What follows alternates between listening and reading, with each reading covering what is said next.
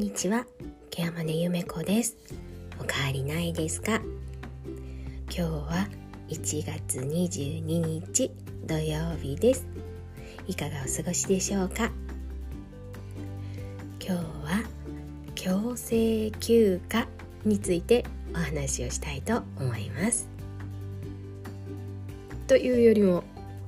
すみません。4日も休んでしまいました。今日は今日のタイトルである強制休暇の理由と私が4日間も休んだ理由についてお話をしたいと思います。私が結局休んだのはですね火曜日からになりますね。なので火水木金4日間休んでしまいましたもうずっとねアンカーを取り続けることが結構毎日の日課になっていたのになんだか続けられなかったことが本当に悔しくてならないんですけれどもまあこれには理由があったっていうことをお伝えできたらと思います。まあ、結果から言いますと、えー、現在私はですね、えー、ホテル療養中になっております。はい、えー、残念ながら、えコロナ陽性になってしまったというのが理由でした。最初に症状が出始めたのが今週の月曜日最終日ですね。あの17日の日にあれなんだか喉の調子がおかしいなっていう風な兆候が出ていました。翌18日の朝には一旦出勤はしてタイムカードを押してはみたもののあれちょっと今日はしんどいかもしれないなと思って早く帰ってきましたっていうかもうこの日はねほぼほぼ予定を入れていなかったのでお正月から本当に休めていないし、まあ、今日は休もうと思って18日はもうほぼもうタイムカード押したけどこれ向こうねっていう形で自宅で休んでおりましたところ連絡が入りました。えー、先週関わった事故で関わった、えーと、保育の保護者の方がコロナ陽性になったという連絡でした。驚きました。えーとね、この方とは金曜日の夜ですね。病院で約2時間ぐらいずっと私一緒にいたんですね。ちょっと待ってこの体調不良もしかしたらこれが原因かもしれない。って思いました。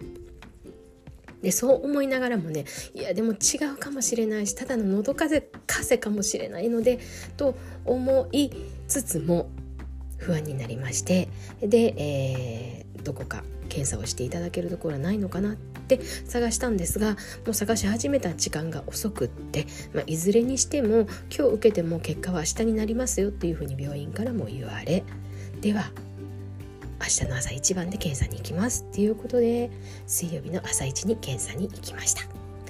水曜日の朝一に検査に行ってそして約2時間後ぐらいに病院から電話がかかってきました。コロナ陽性でした。ということです。それからは、えー、熱も上がるし結構ねあの今回のオミクロン株は軽症だって言われてたんですけれどもかなり症状は出た方だと思います。でこの時点でねあの、えーと、うちの職場では私だけだったんですが、えーと、いろんな法人またがってますので、え全法人が、えーと、一斉に PCR 検査を受けることになりました、えー、結果ですねやはり保育の現場で3人の陽性が出てしまったということで、まあ、明らか感染源も含めて、えー、ここから来たんだろうなっていうことになりました。